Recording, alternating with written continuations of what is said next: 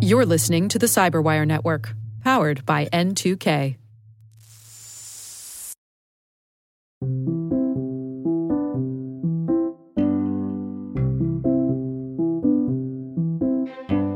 Welcome to Afternoon Cyber Tea, where we speak with some of the biggest security influencers in the industry about what is shaping the cyber landscape and what is top of mind for the C suite and other key security decision makers.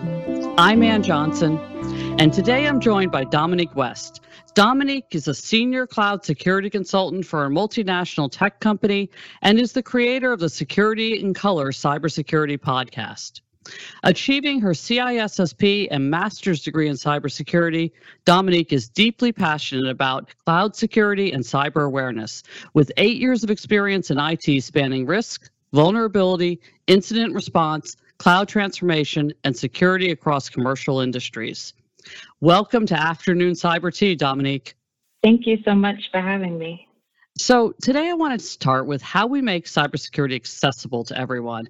But before we dive into that, can we just take a step back? I'm fascinated, by the way, by your career journey, by your podcast, and by your educational pursuits. And really, this, you know, you're diving all into security. So, can you talk about what actually kickstarted your career and how you developed your interest in cyber? Sure. Um, I was always interested in technology. I grew up in the boom of when it was becoming more mainstream uh, with my generation. And ever since I was young, my dad, who's been an engineer for his entire career, would teach me as I was little how to take apart old computers, how to put them together. Um, so when I entered college, I knew there was two paths for me, either to be a lawyer or to go down some route in technology. I tried the lawyer route, didn't work out so much. So I uh, went to technology, wasn't quite sure what career path I wanted to go down until um, uh, my mom and I were the victims of credit card fraud. And that incident had me kind of go down a rabbit hole of trying to do my own investigation, uh, trying to figure out, you know, how did someone get our credit card? Is this, you know, leading to a, a, a wider issue? I was kind of going down the incident response route without even knowing what incident response was or trying to really understand what credit card fraud and hacking was. But that led me to the world of cybersecurity and the vastness and the I, I became so intrigued um, and ever since I, I've been down that path and have fully taken on in my career about cybersecurity starting off as a, an analyst at a, a, museum, a Tibet museum here in New York City, um, which I loved, and that was what helped kickstart and give me the foundation I needed to really learn about, I think, the foundations of technology in the first place. And then when I started to learn about the different aspects of red team and blue team, and now I guess what we call now purple team and in between, that just led me down a, a wide variety of, I was fortunate to have so many different jobs and so many different people who helped me along the way. Um, that's kind of led to where I am today. So I've, I've always been fascinated about security. I've always been fascinated about helping other people, or I should say evangelizing about cybersecurity, because I think, you know, security awareness should be for everyone and not just the professionals. So that kind of led me to, like you said, kind of go uh, headfirst into the world and, and really be immersed in it you know, I'm fascinated by the fact that your father um, had you, you know, building computers and taking them apart at a young age. and it, yeah, it, it goes back to how we raise our raise our daughters, right? To believe they can be anything they want to be and to and, and, and our sons too right to not stereotype right. them into or push them into different careers but really just surface i you know as i have a 20 year old by the way and as and she's the, the daughter of two tech professionals just you know and has no interest in being in the tech field and we didn't push her we just kept exposing her to different things and saying what do you want to do and what's going to make you happy? Right?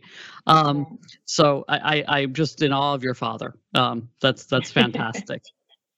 So that brings me though to you know breaking into cybersecurity, right? You've spoken extensively on the topic. We have a huge amount of job openings right now, and a lot of people that actually want to come into the field, but they're intimidated or they're gate kept or there's these aggressive hiring requirements. How do you recommend that folks think about you know taking their first step, whether they're newly out of college, whether they're transitioning from a different field, whether they're in tech but they just want to be in cybersecurity? What are recommendations you have for people? Uh, I usually work, um, or I should say, the recommendations I usually give, and I first ask, hey, are you new to not only just the industry, are you new to working in general?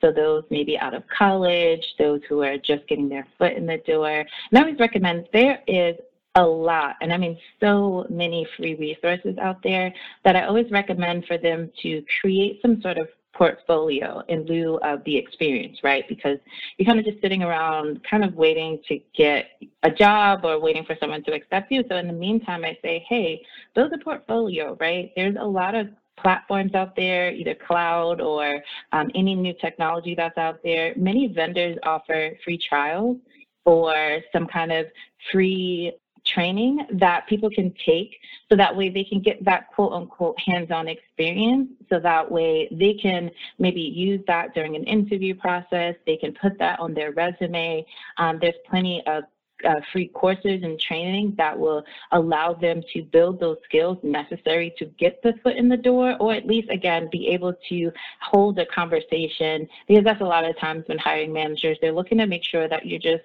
you understand the terminology, you understand uh, about some of the scenarios that you might encounter in that job. So if you're brand new, always recommend take advantage of the free resources out there to help build a portfolio until you can get your foot in the door and actually get that real world experience. But for those who are already uh, maybe in some kind of IT capacity. You might not necessarily be in security or have the security title, but if you're in some kind of technology role or you're on any other industry, I always say tech skills can be learned, right? So you already have years of experience in some industry or in some role, leverage that. I think the issue sometimes is uh, figuring out how to translate some uh, I don't want to call them non-technical skills, but skills uh, that you might learn in different industries to the cybersecurity uh, industry. Because sometimes that could be a little bit complex to figure out. Well, how do I map, you know, the fact that I've been doing backups forever, or that I've, you know, built some systems, and here, how do I relate that to security systems, or how do I relate that to securing that? So. I would say a lot of things in security are teachable.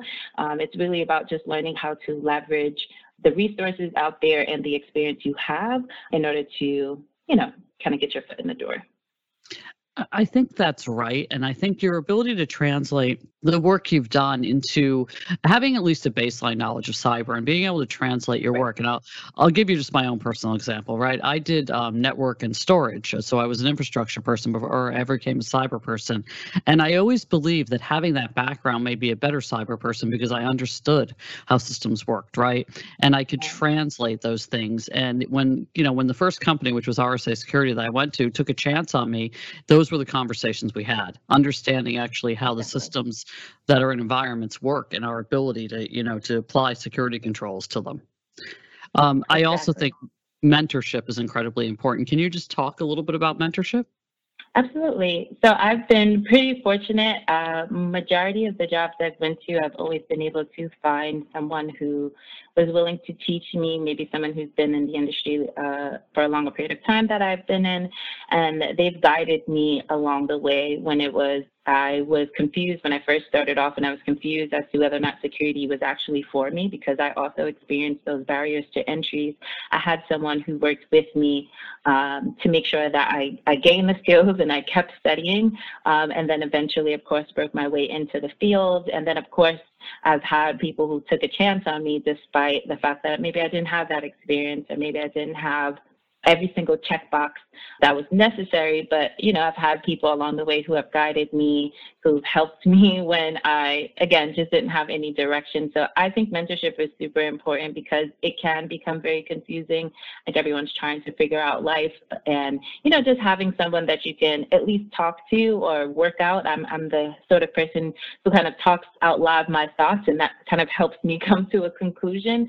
So just sometimes having that person who can you know, be uh, a guidance or be a voice of reason, I think is especially necessary. And I, I, am an advocate for women 100%, especially because we hear about the widening gap in our field. So I'm always an advocate for mentorship and sponsorship to give, not only be there to talk to someone in order to give them guidance, but also perhaps giving them an opportunity, you know, speaking about that person when they're not in the room and advocating for someone who, you know, is really trying to uh, improve themselves or trying to get into the field and, and you know their, their worth behind it and the work that they put in. So definitely an advocate for both mentorship and sponsorship and try to give back as much as I can to the young women in my life.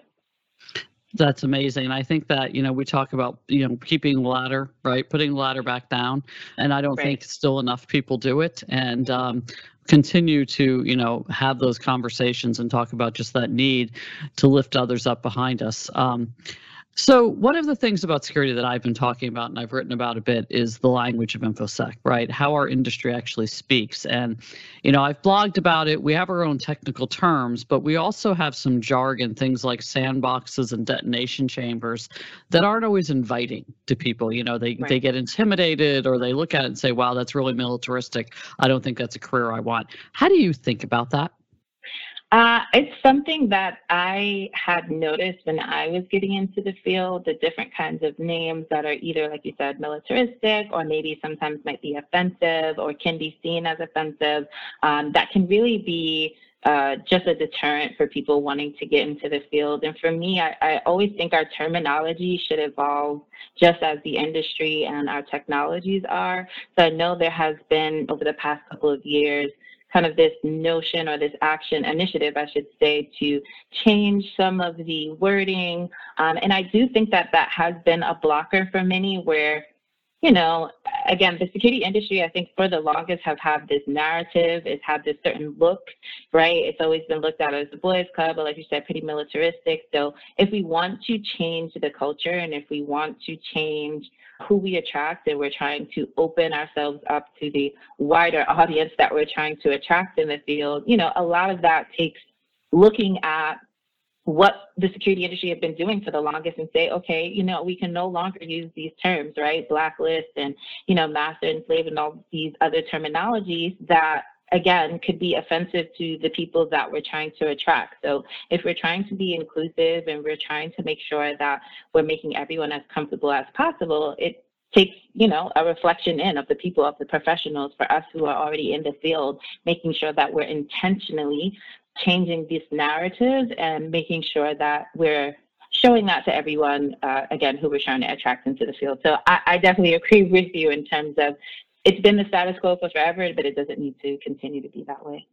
Yeah, I think that makes sense. So let's um, switch a little bit and talk about because we're we're recording this during a period of time where there's a lot of high-profile ransomware events going on, and the U.S. government recently issued an executive order calling for significant contributions toward modernizing our cyber defenses for federal networks and improving, you know, information sharing between the U.S. government and the private sector. Do you think that the executive order and you know all of everything that we're hearing today right did it go far enough what do we actually need to do to prepare companies but also the workforce for you know today's threats and you know the threats that are going to be there tomorrow I definitely think it is a step in the right direction. Uh, executive orders can do but so much. I think it takes a lot more legislation, a lot more policies at the uh, federal, state, and local level. Uh, uh, it takes everyone, essentially. It takes private, government, citizens to essentially collectively work together in order to build this kind of fortified nation that we're trying to do um, against all of these threats that we're seeing. That being said, I do think some parts of the order was very encouraging to see, especially because the language, or I should say the directives, is something that we haven't been seeing before necessarily in the the federal, or at least as out loud, unless you're in the industry and you know about it, um, you didn't really get to see as much. So I, I, think if I'm not mistaken, it's section two where um, it ensured that any private entity that's going to supply the federal government with some IT or operational services, that they share threat information with the FBI and CISA or the CISA, which I thought was um, an amazing directive because that's the one thing or a key that is missing is that sharing threat intel is vital for keeping up with the latest kinds of threats being experienced especially across the various uh, sectors, if no one's sharing information, it's really hard for you to figure out, well, what corrective action, how should I be proactive in my security plan? Um, and this is across the board, whether or not you're in private and federal. So kind of having that directive where you're sharing knowledge and that the key parts of our nation is starting to come together is important because if someone's holding out on information, you know, that can lead to an attack or that can lead to uh, the longer response to an attack or setting up your security systems properly. But I also saw that they were involving, or I should say, prioritizing zero trust as a framework for building out their processes and technology. So Zero trust is something that I think has been starting to be more adopted um, by both the private and the federal sector. So I think that's really great to see that that's now the federal government saying, listen, this is the pathway that we're taking and can kind of set a standard for other companies to follow suit. So when you think about zero trust, what are the, you know, couple of things that you would tell organizations to do first? Some of the things that they should do first when it comes to zero trust is to one, evaluate how trust is, is within their systems right now, right? So what systems are uh, systems and vendors and anything that is coming into your environment, right? I think a lot of the times, especially as companies are starting to do cloud modernization, they're starting to adopt more cloud services, they're um, widening essentially their threat landscape, really understanding where everything is flowing, who's coming in, what systems, what applications are in my environment, and from there, making sure that you're putting the processes and tools in place in order to maybe segment properly, um, making sure, again, a, a, big part of zero trust, right, is that you're always verifying you're not trusting what's coming in. So putting those systems in place and really getting uh, a really good understanding of your landscape, I think is vital to starting rather than just saying, okay, zero trust is going to be everywhere. This is what we're doing. Let's figure, you know, let's just implement. And it, zero trust is a framework, right? It's not just throwing some tools at it it's not just throwing some processes at it. It's really taking a holistic look at how you're building your entire security environment and your system and your awareness. So again, I'm I'm always real big about foundation uh, and starting from the bottom of just like, hey, what's happening in my environment? Do I have an inventory of my all of my applications, my users, my vendors, you know, X, Y, Z. That's great, and I, I think that one of the problems with zero trust is it's this it's this huge concept that people are a little overwhelmed by, and I keep trying to break it down. Right, do these couple of things first. Here's how you start. You know, use MFA, use least privilege. Right, assume you've been breached. Right it's it's just trying to get it tangible for folks so they can actually start implementing it because um, we throw a lot at them right and we we right. tend to to your point we tend to throw it out in cybersecurity terms that people don't always understand um, right. so we always try to leave the audience with practical guidance um, and i know i asked you this question earlier but i'm going to just ask it a little bit differently if you were talking to someone who comes to you and said, I want to be a, in the cybersecurity career, what are the first two or three things you would tell them to do today? The first thing I would tell them is to network. I think networking has been an amazing resource or eye opener for me. And I especially know for those who might be a little shy or maybe not too comfortable with um, necessarily putting themselves out there, but I always encourage you. It might be scary, you might be nervous, but I always tell people take a chance, right? Because you don't know what can happen and you don't know speaking to someone can change your entire trajectory and it can change your entire life. Uh, the cybersecurity industry, ever since I started networking more, especially on social media. There is a great social media community um, on, on any kind of the platforms, whether it's LinkedIn, whether it's Twitter. Um, there's a great community out there who's willing to help anyone who's trying to get their foot in the door or trying to figure something out. So leverage, you know, the amazing community to figure out, right? You might have some trouble with figuring out about forensics or maybe you're interested in cloud, whatever the topic is, I promise you there is someone out there who'll be willing to help. So networking is one of the first things that I always encourage people to do. Again, I talked about previously um, about kind of coming up with a portfolio or kind of figuring out how to leverage the free resources out there. But third, I will also say join a community. There are hundreds of meetups or nonprofit organizations that are targeting and willing to help those, especially in more marginalized communities. I'm leading one um, called the Women's Society of Cyberjutsu, and we help women who are trying to get into the field and then help them not only from breaking into the field, but all the way up to, hey, if you have ambitions to be a CEO, let's figure out how to get you there. Let's get the skills and the, the workshops and the talks and, you know, resources together and really build a community uh, for women or for anyone who's, again, trying to succeed in the industry. So networking, build your portfolio, and join community. Those are the top three things that I think will help you excel. And then from there, we, like once you're in the door and you figure things out, it kind of gets a little bit easier from there. I, I love that advice, and I, I can't tell you how important it is to network right? Just yeah. build a broad network. I, I say don't fish in your own pool. Start, start fishing elsewhere build a really broad network of people that have different experiences than you, that have different connections than you, um, and you know, up you will find opportunities, right? And don't be afraid to ask. Don't be, and also on mentoring, exactly. don't be afraid to ask for a mentor, right? Don't be afraid to ask somebody, will you mentor me? Well, Dominique, it's been wonderful talking to you today. I want to thank you for uh, making the time to join me. I know you're really busy with your day job and your studies and also with your own podcast. So thank you for making the time to join us on Afternoon Cyber Tea. Thank you so much, Ann. I'm so glad to be here with you. I'd also like to thank our audience for listening and join us next time on Afternoon Cyber Tea. I met Dominique through the Share the Mic in Cyber process um, that's run by Camille Stewart and Lauren Zabierek. And I was so impressed with Dominique as a you know, as a professional who's just totally dedicated to her craft, right? She's dedicated to getting her CISSP, getting her master's in cybersecurity. She has her own podcast also, and she's really invested in making sure that we improve the diversity in cybersecurity and open up opportunities for others. And, you know, she and I talked a little bit about how we, you know, you want to lower the ladder behind you to let others climb up it. And she's just this amazing talent that I know is going to have a brilliant career even above and beyond what she's done already, which is pretty which is pretty exceptional.